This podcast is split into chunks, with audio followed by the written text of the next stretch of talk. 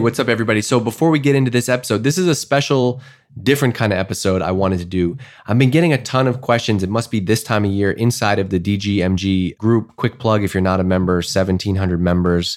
80% of them are in B2B marketing dgmg.co if you want to be in there. But getting a ton of questions in the Facebook group must be this time of year about 2021. Like, how do you do planning? And also related to how do you do planning, getting a lot of questions about managing up, managing up to the CEO, setting expectations for marketing with the CEO. What do you present to the board? What do investors want? And so I wanted to do a special episode there, but it was super valuable and tactical. So I wanted to pull it out and actually put it in the B2B Marketing Leaders podcast feed because it's a great place for it. And that's where people want that content. So, just quick context on this episode. I hope you'll join us inside of DGMG if you're not already in there. Otherwise, I want you to really pull over, get a pen, pencil, maybe listen to this once and then take notes after. But this is a conversation with Peter Mahoney. He's the CEO of a company called Plannuh. Before this, he was a CMO at Nuance, $2 billion company. And so we talked a lot about managing the board, all these other things I told you we were just going to talk about. But that's my quick little explainer for this episode. Okay, here we go. Let's get to it. Hey, I'm Dave Gerhardt, and you're listening to the B2B Marketing Leaders Podcast, the show where I go behind the scenes with today's top marketing leaders to talk about what they really do every day.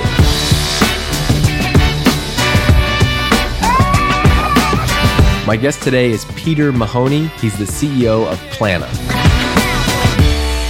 Peter. So I'm getting a million questions. So I have this marketing group, DGMG. There's like 1,800 B2B. 80% of them are B2B marketers. And it's crazy.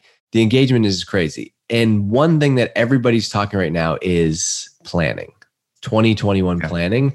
And I had been wanting to talk to you anyway. And I was like, oh, you know what? You'd actually be the perfect person to talk about this, not only just based on your company, but based on the book and your experience as a CEO, CMO. So that I want to talk to you about planning and I also want to talk to you about a lot of people have asking about like managing up, right? And that could be you are the first time marketing leader managing up to the CEO at a startup. It could mean you're director of marketing reporting the CMO. It could be you're the CMO managing to the board. Does that sound good? Love that question, by the way. Let's start there then. Why? Why do you love that question?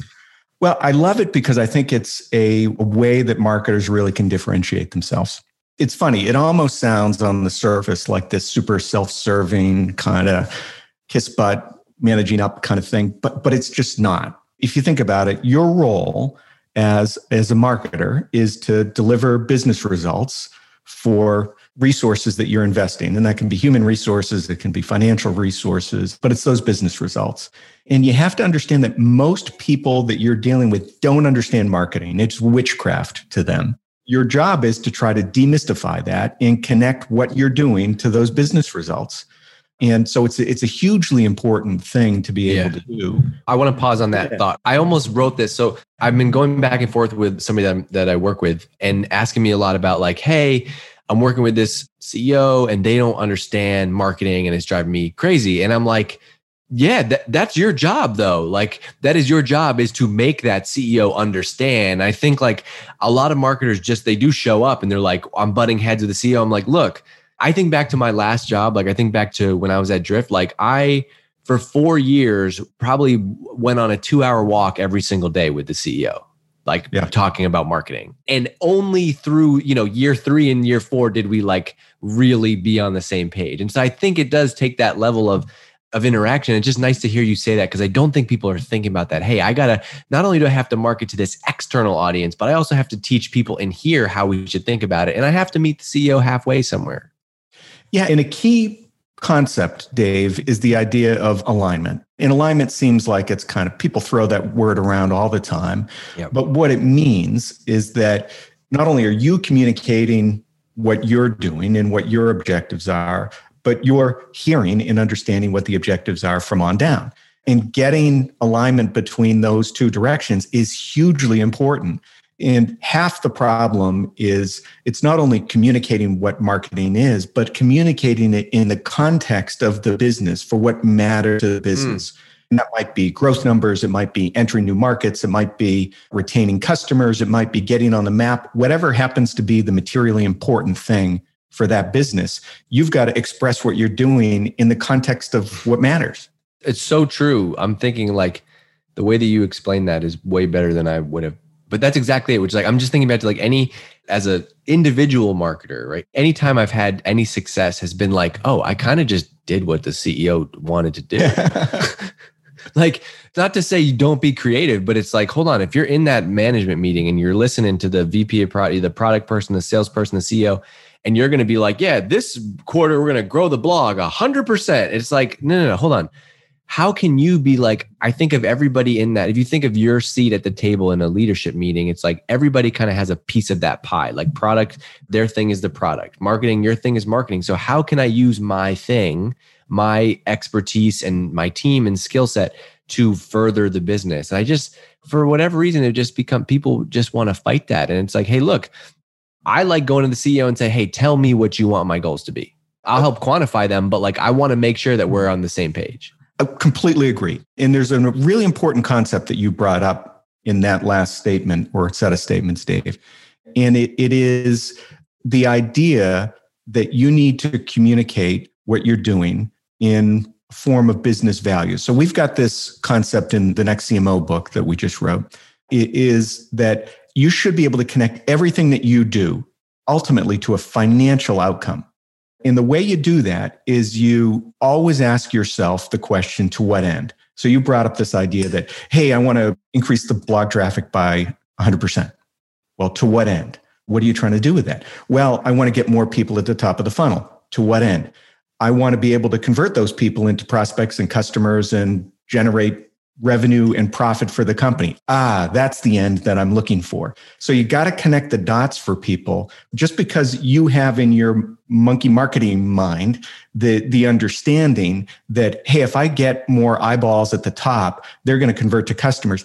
They don't understand that. You need to connect the dots for them so yeah. they can understand what ultimately you're trying to do and then you have to work it back to understand what is the value per outcome that you're going to get? What is the value of increasing the blog traffic by 100%? You should have a thesis on that. You should be able to figure out, do the math. That's not complex math to figure out if I did that, what's that going to do for the business? What if you did that exercise? Like, let's just talk about the blog specifically, because this is one where a lot of people like get stuck on. If you did that though, and you realize that, hey, you know what? We might actually only get an incremental 10K in MRR, do you then have the real conversation like, should we have a blog then? Like, is that a real conversation yeah. or? Because here's where people struggle, Peter, which is like what you said. I've actually changed a lot how I think on this. And maybe it's because of the role that I'm in now, but like, I actually do think everything does need to be financially tied back in marketing because I've felt the other side of it when I can't articulate those things. I'm like, you know what? I'm here trying to fight for these things only because I've spent the last eight months working on them, not because I actually care whether they worked or not. It's like, I thought this was going to be an initiative. Oh my God, we spent people, time, budget, and it didn't produce revenue. If all I can just do is show that what we're doing moves the needle in revenue, that's where you should focus. That's right. And the point that you made about deprioritizing something if there isn't a viable financial impact is super important. And in yeah. fact, it's it's one of the things I actually when you asked me about this concept, I spent some time and thought about it and I said there are I defined that there are five things that I wanted to tell people about okay. how to manage and communicate. Tell me then. Let me tell you the list and then we can get into detail if you care. Sure. One is about aligning aligning goals, right? To make sure that you and the CEO or whoever is one step up for you is focused on. Second is agreeing on the strategy. So, how am I going to achieve those goals? Because if you've got a wildly different view of strategy, of approach, you're going to be cross purpose all the time. Third is communicating outcomes in financial terms, as I just said, right? You want to be able to connect something all the way down to a meaningful financial outcome that the CEO or the board is going to care about. Fourth is tell the truth, even if it's ugly. So we talked about this a second ago where you said, what if the blog doesn't work? Stop or change. You know, it doesn't mean stop all the time, but if it's not working, don't embrace your marketing instinct to spin and make it look good. Yeah. What you want to do is you're a truth teller inside the company. You got to focus on really communicating what's working and what's mm. not working. And you'll get a ton of respect if you can communicate to someone say, I did this, I did these 10 things, these three things were bad, and yeah. we're not going to do them for right now because they don't work. These six work well. Let's also, people don't care. I didn't realize people do not care. If you say to the CEO, "Hey, we're going to grow a pipeline by 10 million next year," that's all they care about. Great. I don't have to say through the blog. Cool. If you tell me you killed the blog, but you did it through events, and we're still pro- doesn't matter. Care. Nobody cares. Okay. What's number four? Four is tell the truth. What's five? Four is tell the truth, and fifth is tell the whole truth. So That's such a marketer. You wanted to come up with five. You make them four. No, no, no. I didn't try and fit it into like PowerPoint clip art or anything. No, this is it's a different concept, which is really important. So telling the truth is when you're asked about something or when you're communicating whether something worked, you got to be truthful about it. The other thing is you need to communicate everything that's going on as I said a minute ago, if there are things in your plan that aren't working well, and you don't have to tell the minutia to the CEO, but you need to be really honest with yourself and with the company and your team with the things that aren't working. I sat in so many board meetings where marketing people just do the hits list. These are the things that worked. And they talk about all the great that's things. That's what that's what I do. Yeah. And there's value in talking about what worked. Here's the problem that happens, Dave, all the time. I saw this, you know, at, at Nuance. So I was CMO of a big public company, $2 billion company and people would show up and they're spending you know tens of millions of dollars a quarter on marketing stuff uh, and someone would show up and say hey i did this great thing we got a 400% return on this particular digital campaign great how much did you spend on that we spent $10000 what did you do with the other $3.99 million you were spending? Well, you know, I don't know. right. So you got to set it in context and give them the whole picture. That's incredibly important. Yeah. Okay. I got a bunch of follow up. First of all, that's fantastic. That alone, we're going to clip that. That's going to be money content. You have five things, right? Because I think, look, people say, how do I manage up? And what a lot of people, just like good marketing, what people want is frameworks. And so you can take these five things from Peter, right? Goals, strategy, outcomes in financial terms, tell the truth, tell the whole truth, and use that as a checklist. That could be whether you are a manager and you want to manage up to your boss who's a director, whether you're CMO and you're managing the board, like this can be used for anything. Actually, before we go on, I want to ask a couple questions on those. So, first is goals. I actually love that you put strategy second because the mm-hmm. goal is just the binary, you know, black and white number. The strategy is, hey, you could say to me, hey, let's say you're my CEO, Peter, because you are CEO. And you say, hey, Dave, we need to grow pipeline by 10 million next year. Okay, great. Here's your budget. Okay, great. However, we haven't agreed on how I'm going to get there. And so if yes. I tell you, all right, cool, man, I'm going to take this all and dump it in Facebook ads, or I find out that you hate events and I'm going to go do the whole plan on events, you and I are not going to get along. That's absolutely right. And, and by the way, this happens all the time, especially when you're working in parallel with a, a sales partner. Uh, because it's not only the CEO, but it's your sales partner that you need to communicate your strategy and by the way, people don't understand what a strategy is. So let me put it in these really crude, kind of militaristic kind of terms. So if your goal is to take the hill, your strategy could be run up the steep part, or it could be go around the back end. It's your approach that you're going to use to achieve your goal. That's all it is. And if your goal is to generate another $10 million in ARR, as an example, sure. your strategy may be I employ content marketing and, and convert via marketing approaches, as an example. Or it may be that I've got a well defined, tight, small target audience, and, and I'm going to do hospitality based, deep relationship marketing kind of approaches. And I'm going to go sponsor a bunch of golf tournaments and bring 10 customers a quarter to a golf tournament. Those are both valid approaches, completely different strategies. And what happens is if your sales head says, Hey, I need you to sponsor this golf tournament, and you have not agreed on the strategy, how do you say no? You can say no and you're the jerk. Or you can say, Hey, Jane, we agreed that our strategy was this. And so that's the strategy we're going to take. So understanding what that strategy is is important. It always is the salesperson, the sales, the VP of sales is like, Hey, why don't we have a booth at this thing? And I got to spend half my day explaining that. I think that's great. I also think strategy is like also like front side of the hill, back side of the hill, totally.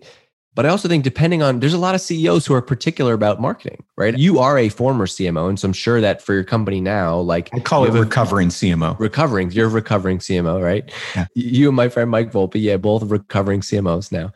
most CEOs forget about the ones that came from marketing, have a very often have a very strong opinion on marketing. And so I've found it helpful to even sit down and say, hey, beyond marketing strategy, let's come up for some guardrails. Like, what type of marketing do you like and not like? Because I think that does also help shape some of the strategy.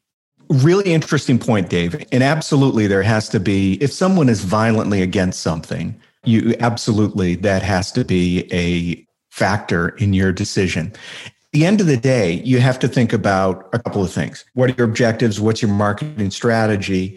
And then you need to connect it into your brand strategy. What's the purpose of being for your company? How do you want to communicate to the world? What image do you want to create?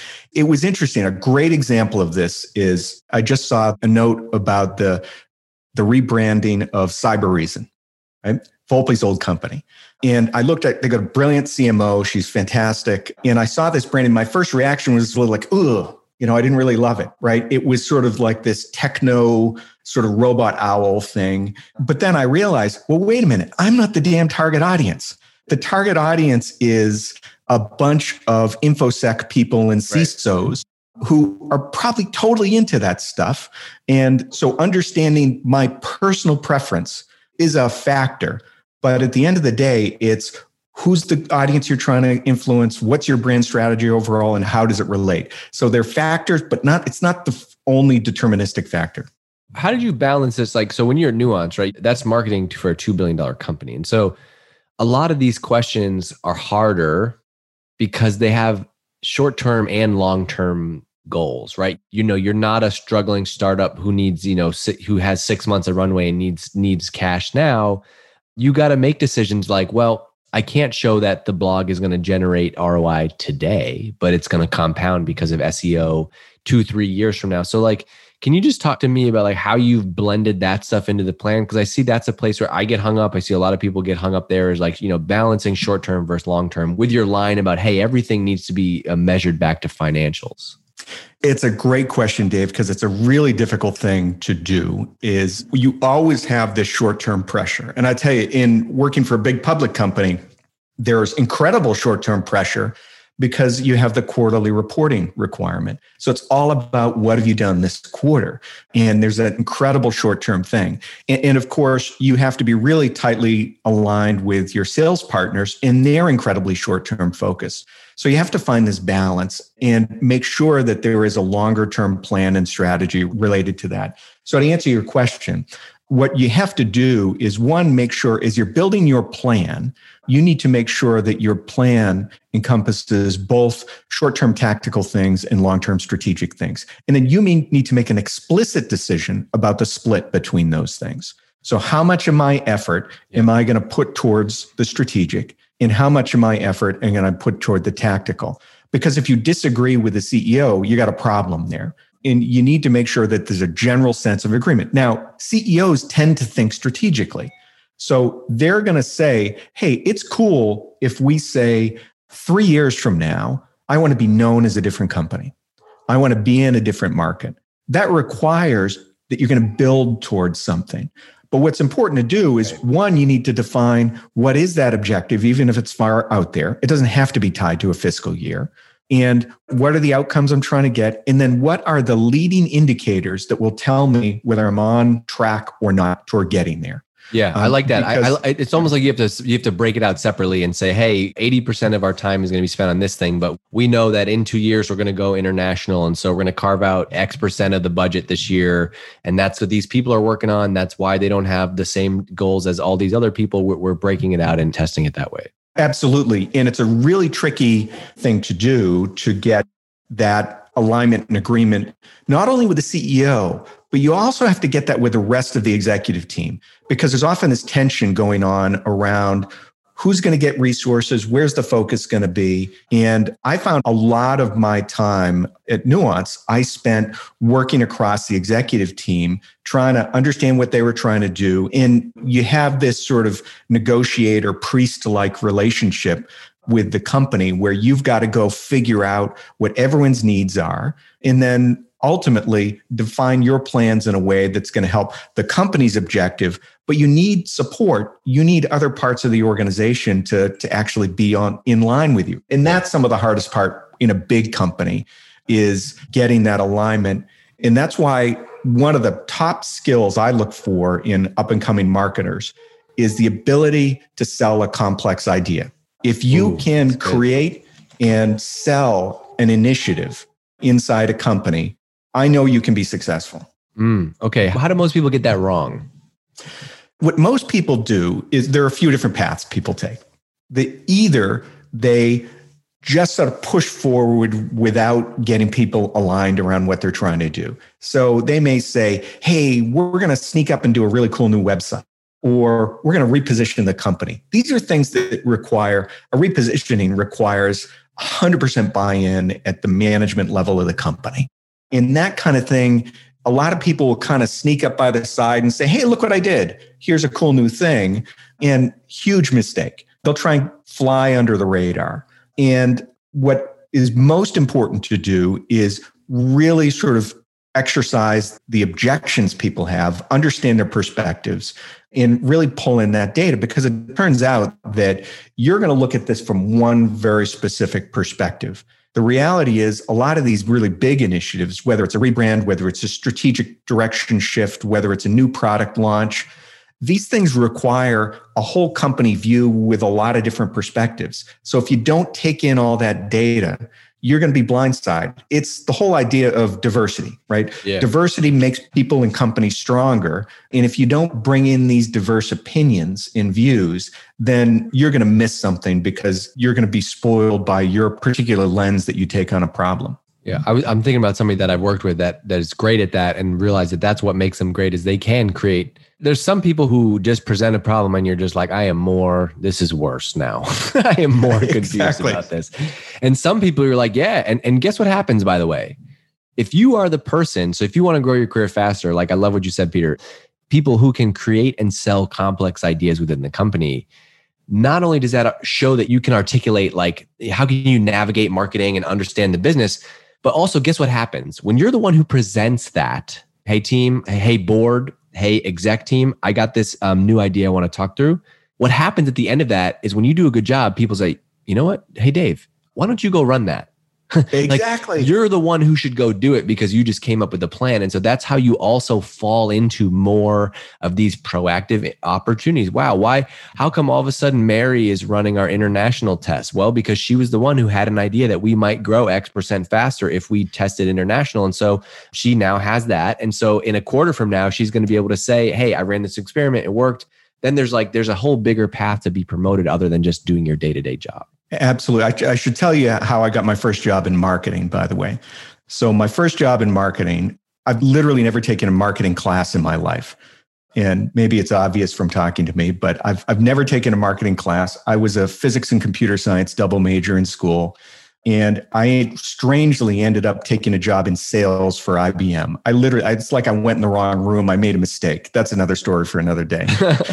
but I left there and I, I had a job doing sort of business development alliance stuff for this tech company in the Boston area. And, and I started sort of building this what I thought was the way we should communicate our strategy to the to our partners, and got people bought in, and the management team said, "I think this is the way we should communicate it."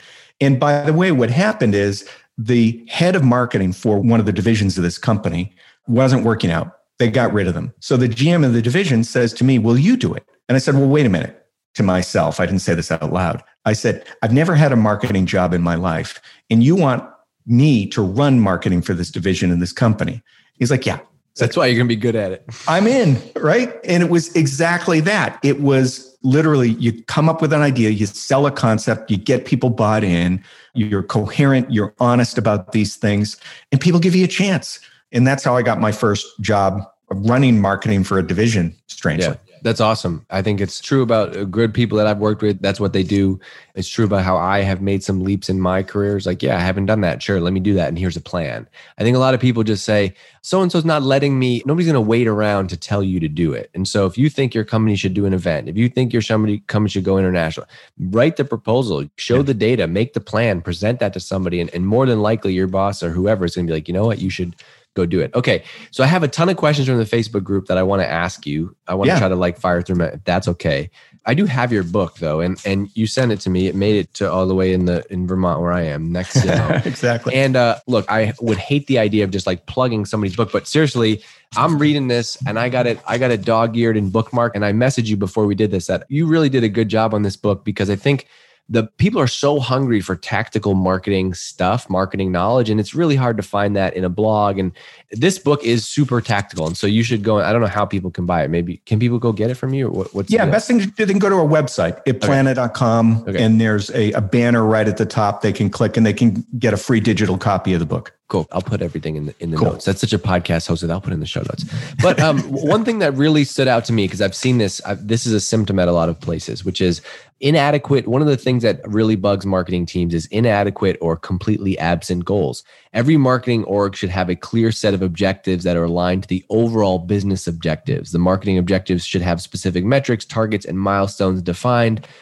Now, here's where this gets interesting because a lot of people are going to say, yeah, we have goals. But what you call out in this book is that in some cases, goals are well defined, but there is no connection between the goals and the actual plan.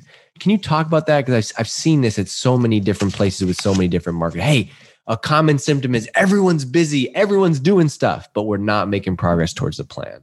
Yeah, we call that random acts of marketing, right? The connective tissue is what's important, right? You need a little framework, a system to put these things together. So I think most people understand these days that, hey, I've got goals. I know I need to drive growth or something like that. I need to enter a new market. I need to grow customer sales or whatever they are. I've got a set of goals. The next part is really figuring out, well, how do I build a plan that helps me achieve those goals? And it's the planning part that's most important. So, first of all, when you define a goal, you need to have a specific measurement. So, what does success look like? I want to drive growth. Great. Well, what does that mean? Well, I want to get to $10 million of ARR by the end of the year. Great. That's more specific. Are there milestones along the way? I want to get to 6 million by the first half. Right. So once you start that, you get, okay, now I have a pretty specific idea of what I want to achieve. Then what you need to do is you need to build your campaign plan so that your campaigns are organized around the outcomes that you're trying to achieve. So, for instance, you don't just say, Great, we need to grow revenue. Let me just do a podcast. Okay. You need to understand what are my pipeline generating campaigns. Yeah. Uh, and if you don't have a set of campaigns whose outcomes are the same measurement that your goals are, it's broken right? So you need to rethink your campaigns. And sometimes it's just you're thinking at the wrong level because we've bastardized the word campaign because everyone thinks sending an email is a campaign, and it's not. A campaign is a broad thematic set of things that are designed to help you achieve a specific objective. How many campaigns do you think there are in, in a quarter then? If it's not an email send, how many are you running in a quarter or month? In my company, which is pretty small right now, we run two. Nice. So there are two campaigns. Now, there are a blizzard of tactics underneath that. Well, hold so on, hold on, pause. How many at Nuance? At Nuance, we'd probably run 10. And each one of them has a blizzard of tactics too. Yeah, there's a lot underneath it. So yeah. let me give you a really great example. So we had in the uh, in the healthcare business in Nuance, which was a billion dollar business, we had a campaign called the Art of Medicine. And the idea was to convince the clinicians out there that our approach to using your voice to create documentation was a better way to work and it would allow them to get back to doing what they wanted to be, which is being a doctor. That's a thematic campaign. Now, underneath that, we had a series, we had a blog, we had a series of events, we had a series of email campaigns, we had thought leadership, we had all these things, but they all collectively added up to something whose goal was to move the needle on engaging a clinical audience for this specific thing. So that's that's what we mean by campaign. I think two to me just like I don't know, feels like the right number for so many companies. Like, you know, if yeah. you're if you got two more than two campaigns going in a month, probably too much or you're probably not thinking of them the right way. I'm really into campaigns lately because I just think it's a great way to organize the chaos a little bit. And so I'm a, a repeat offender of random acts of marketing because I just I got a lot of ideas and I want I want to do them. But I've found that like having this framework of campaigns and say, hey, we need roughly two campaigns to help grow the number incrementally this month. What are they? And over time, you learn which campaigns work, which campaigns don't. Hey, when we do this type of offer, this thing happens. And so, you know, when the CEO says, hey, we got to grow the plan by 30% next year, you have a rough sense of like how many campaigns and you can start to plan your year. It just makes everything much easier from a planning perspective when you have that kind of ground level of campaigns. Absolutely. And you brought up an important point there, Dave, too, which is the idea of experimentation. It's okay within yeah. a campaign to run some experiments. You can try a new idea and you may have this crazy idea. Put it in the context of your campaign if you can. Now, you may at the same time want to have, and, and one of the things I really advocate for is that you have to have your 10% depending on the size of the budget. If it's a small company, 10%. If it's a big company, less, maybe like 5%, should be totally focused on experimental. Because if you're not trying new things all the time, then you're going to miss opportunities to generate outsized performance. It's why, you know, podcasting happens, right? Because people experiment with things all the time. And 10 years ago, nobody was doing it. But you said a really important thing though, which is like, it's almost like put the creativity put the experimentation in the campaign though so hey yeah. hey peter we've always wanted to um, really test uh, podcast advertising podcast sponsorship cool okay don't just go do it on its own how can you do that as a tactic in service of this other campaign you know in a campaign exactly. hey we're gonna we're gonna do it for this thing because we're already doing that anyway Yep, that's exactly right. And you have to encourage people to do that because the reality is, if you haven't noticed, we got hit by a giant pandemic this year. And if you didn't have a series of ideas that you thought you could try when maybe some of your fundamental strategies became invalidated because you couldn't do a physical event anymore, then you were stuck. So, always having a set of simple experiments that you're running is super critical for you to be nimble enough to adjust something weird happens. All right, I got to shut up and, and try to ask you some of these questions in the group. And this one is from uh, Maria. Uh, hey, Maria. What are the stats? And this is repeated. Like, so what are the stats, KPIs that board members are interested in? What do these mythical, mythical board members want to know about marketing? What do you present to them? Great question. It, it's going to vary wildly based on the objectives of the in the stage of the company. So if you're a SaaS company like mine as an example, then you care about fundamentally you care about CAC and CAC payback. That's in things like ARR or MRR growth. Those are the things that matter. And CAC by the way is customer acquisition cost. It's actually a really interesting measure. Basically what it is is take the full cost of marketing not only the programs, but all the people, the full cost of sales and all the commissions, all the benefits, everything related there, the full cost of every piece of effort inside the company divided by the number of customers you get. And that tells you at a high level what it costs to get a single customer. And then, of course, you have to look at well, if it costs me $10,000 to get a customer, what's the value of a customer? If it's a SaaS business and you get $1,000 a month, great. Then in 10 months, I've got my 10 month payback period for CAC. That kind of thing is critical, but you do have to think about the context and the stage of the business. If you're not a SaaS business, they may not care about that. If you're e-commerce business, as an example, you're probably are going to care about things like uh, your customer acquisition but measured a different way, right? So, what's the cost of customer acquisition? What's the growth trajectory that you're on?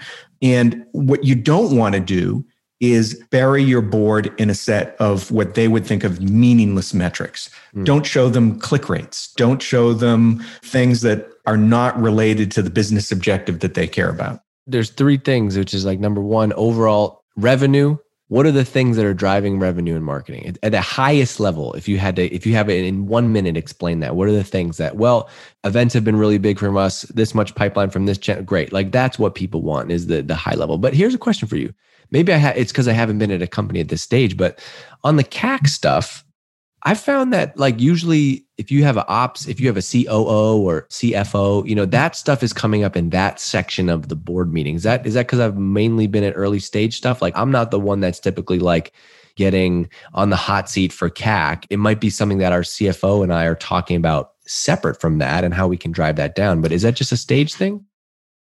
You're you're right in that it tends to be. I'm now shifted into my CEO lens, right? Where or maybe I'm, I'm they've just been like, "This is not the guy we want talking about CAC." So the CFO here is going to do that section. Dave, talk about the fonts on the website. no. So what they're going to care about is so the context for the board is what does it cost to get a customer and how many am I getting? Is it profitable for me to get those things? So now you have a huge role in that as the marketing leader, obviously, mm-hmm. because you've got to figure out, you know, for your piece of that thing, what is the cost per outcome that you're driving? So that's another sort of one level down that you can focus on. If you say, well, my goal is putting opportunities in the pipeline. Well, okay, what's the cost to get an opportunity in the pipeline? And what's the conversion rate and what's the average customer value? And that would tell you what the value of that opportunity in a pipeline. So let me give you some math. Say it cost me a thousand dollars to put someone in the pipeline. Great. Yep. if it's a thousand dollars and my conversion rate is 10% that means that it cost me $10000 of marketing to generate that customer. Now then you need to understand well what's the value of a customer on average? If it's $100000 maybe that's good. Mm-hmm. But if it's $100,000 and it's a hardware product with low margins, maybe it's not so good. So you really need to understand the, the mechanics of the business, at least the high level financials of the business. If you've got a highly profitable software business, as an example, 80, 90% margins, and maybe spending $10,000 to get a customer that is worth $20,000, that would be a good thing. But again, you need to understand the context of your business. Okay. How do you begin to educate CEOs, investors, board members who don't entirely understand what marketing is? It's more than creating decks. What does that process look like? How do you do it without boiling the ocean? Ah, great question. So, the key to communicating marketing is to communicate what you're doing in a context of what they care about. So, for instance, that's why the whole idea of aligning goals is important. So, if, for instance, the company is trying to grow pipeline and trying to launch a new product, then you should say, in service of these objectives, this is what marketing priorities are doing. This is the target that we set, and this is how we're achieving it. So, help explain it to them. It's easy for a marketer to fall into what's comfortable for them or what's easy to report on. So I see over and over again marketers come into a management or a board meeting and say, here's a bunch of web metrics. Okay, right? But how does that relate to me driving new revenue? Don't show them data just because you have it. You need to show the data in the context of the business in the way that they care about it.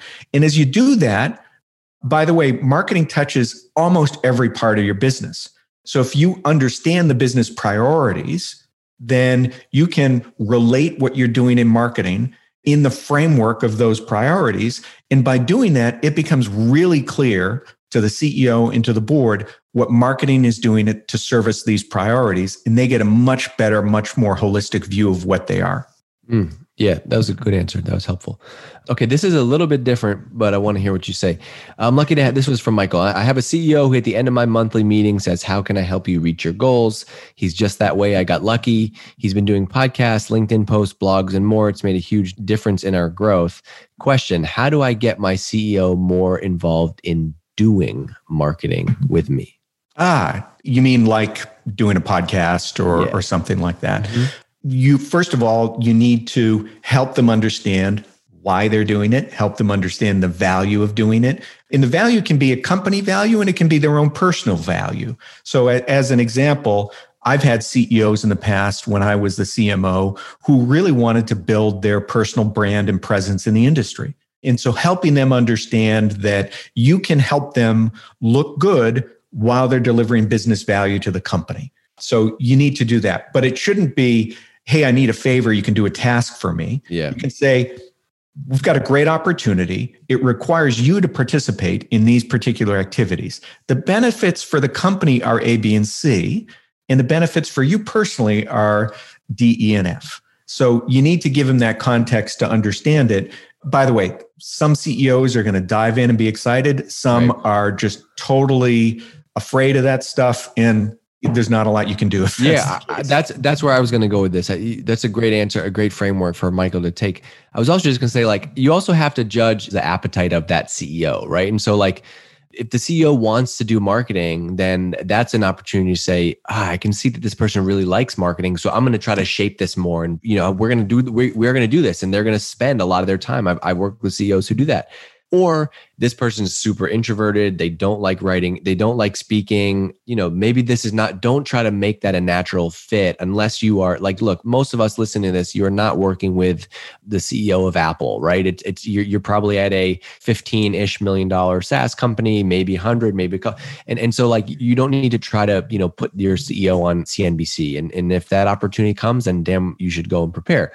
But you got to play to their strengths. Maybe they don't like being on camera, but they love writing. Hey, what if we launch a newsletter for this CEO? That could be one way of doing marketing, which is like, how could I match? First, let me match their strength. Do they write? I, I know CEOs that do a ton of internal writing on the wiki, internal emails. Hey, could we package some of this up and actually turn that into a, a guest call, a contributed column for a site? Like, I think it's got to also be you creatively using your mind as a marketer to help get the marketing out of the CEO versus them just saying, I want to do this with you. That's a really great point, Dave. And it's funny because I had a CEO at Nuance as an example who's totally afraid of speaking in public. It was strange because he was the guy who could totally dominate a room, but he got nervous when he was speaking in public. He was also an amazing, gifted writer. And it's the kind of thing where if you leaned into that and if you complimented him because it was warranted in this case that, hey, you're actually a really fantastic writer. This is a great medium for you. So I, I think your idea is perfect. And hey, you're not going to do that much work. I'm, I'm just going to leverage what you already have. We're going to, you know, ghostwrite it and turn it into some other stuff. Okay, let's do one. Let's do last one. And this is a quote from Robin. What questions should marketing always be ready to answer? And how detailed should communications be? I find that I have trouble with exec communication, finding the balance between sharing data, detail, nuance for credibility and context, but keeping it digestible because, you know, CEOs are busy.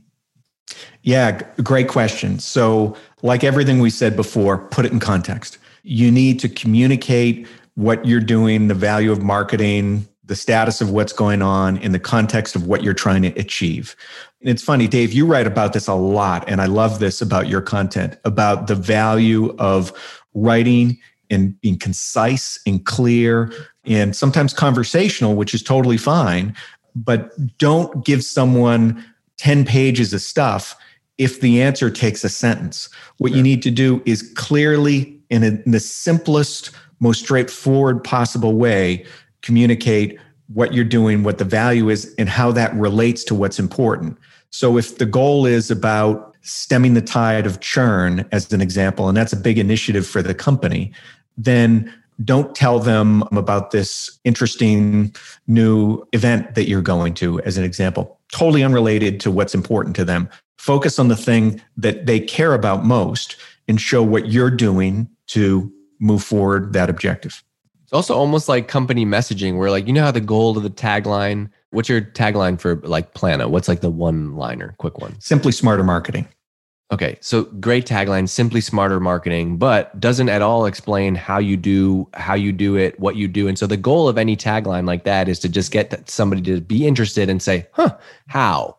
So now Peter's going to tell me how do they do that? Well, they actually have an AI based budget, you know, whatever, however you call it. And so I think the same is true when when sharing that stuff with execs, which is like, what's the shortest, most direct answer? If they're interested, then they can say, oh, interesting, how? Then you can either go dig up that more data versus like if I give you the whole dump, you're never going to read read it anyway. I want people to. It's almost like I talk about copywriting, short, choppy copy. Each goal is to get somebody to continue to read it. So here's the result Oh, you want more? Okay, I got more. You want more? I got I, more. I think you recently wrote this. Your goal of the first sentence is to get them to read the second sentence, right? 100%. Yeah, same is true in, in marketing. Like if they want to know how we do Twitter, I'm more than happy to talk about it. But if you don't, I'll give you the high level. So, quick tip on this, Dave. Sure. So, especially when you're communicating information, I find the most valuable thing to do is don't give someone a deck that takes 50 pages of stuff to read through and all the results are there what I always do is put on the front of this thing a set of bullets yeah. that if they just read that, they would know everything they needed to know and boil it down to that. And oh, by the way, the back part of it can be evidence and proof and things like that. But the if you can put it in one short page and a few pithy bullets, that's all they're going to read half the time anyway. Make sure you communicate it that way. I love it. I'm huge on using video. Like internally, right now we use we use GIF video, and so what I'll try to do is I might send a whole marketing update to the company that's 10 minutes long. And instead of just emailing them the link to the video and say, watch this video, I said, hey, hey, everybody, here's this week's marketing update, including how we grew trials by 40%, the three new things we're doing. So I give everybody the bullets and then they can go watch it. And, and I would say 99% of people just read the bullets and, and move on. So I think oftentimes, Robin, to, to close a loop on this, like maybe don't project onto those execs that they want to know all the hundred details of it. We got one more. There's a good one in here for you. How do you drive trust? So how do you drive trust with new and existing board members, investors, execs? So you're new, new VP marketing, you come on the scene. How do you build trust with those people early on? Great question. There are a couple of things that are important, right? So it's trust comes from credibility, and credibility comes from two things. One, understanding, having a deep enough understanding in your domain. So proving that you actually understand what you're talking about. And then two is telling the truth. And that's one of the five things that I told you about communicating was tell the truth, even if it's ugly. And if you tell the board that, and this is where the whole truth part comes in, by the way, it's a great opportunity. If you've got a fantastic message, you've got a campaign that's killing it. It's a great opportunity to say, this campaign's doing really well. By the way, this is also what we learned. This one isn't working that well. And this is why, and this is what we learned from it. So use, especially when you have really great news, make sure that you use that opportunity to communicate something that may be important important information that helps them understand sort of the whole nuances and complexity of what's going on in marketing communicate that if it's relevant to them. If you're honest and open with them and professional about it, then you will absolutely develop trust from the board. All right, Peter, the ROI on this was huge. So I appreciate you doing it. Hopefully people will go buy some buy some books, but people can go and check you guys out. Plannuh, P L A N N U H dot com. got it. Like you awesome. have a nice Massachusetts accent. And you're on Twitter, nerd CMO. That is right. Nice. Good memory. I didn't even have to look that up. All right. Go check out the book. It's, it's really great if you're super tactical. The, the reason people have been loving these interviews is because it's tactical. This is something that you can go and, and take with you. So, Peter, uh, appreciate you. Good to see you. I'll talk to you soon. Thanks for the gift. Always a pleasure, Dave. Talk to you soon. Bye. Hey, thanks for listening to this episode. If you like this content, I have a whole lot more where that came from. It's in my private marketing group called DGMG. There's almost 2,000 members in there. 80% of them are B2B marketers, and it's been an amazing community that we launched over a year ago. Uh, I've already posted over 400 different types of content in there articles, videos, blogs, podcasts. You can go and check it all out. Patreon.com slash Dave Gerhardt. It's an amazing place to be. Plus, I do exclusive AMAs with these podcast guests in our group. And it's the only place I post the full transcript and show notes, so you might want to go check it out. Patreon.com slash Dave Gerhardt. I also want to give a shout out and a thank you to our friends at Hatch for producing this episode. You can get unlimited podcast editing at usehatch.fm. It's awesome. They're helping me with the show. It's why it sounds so great. And you should go and check it out too. See you on the next episode.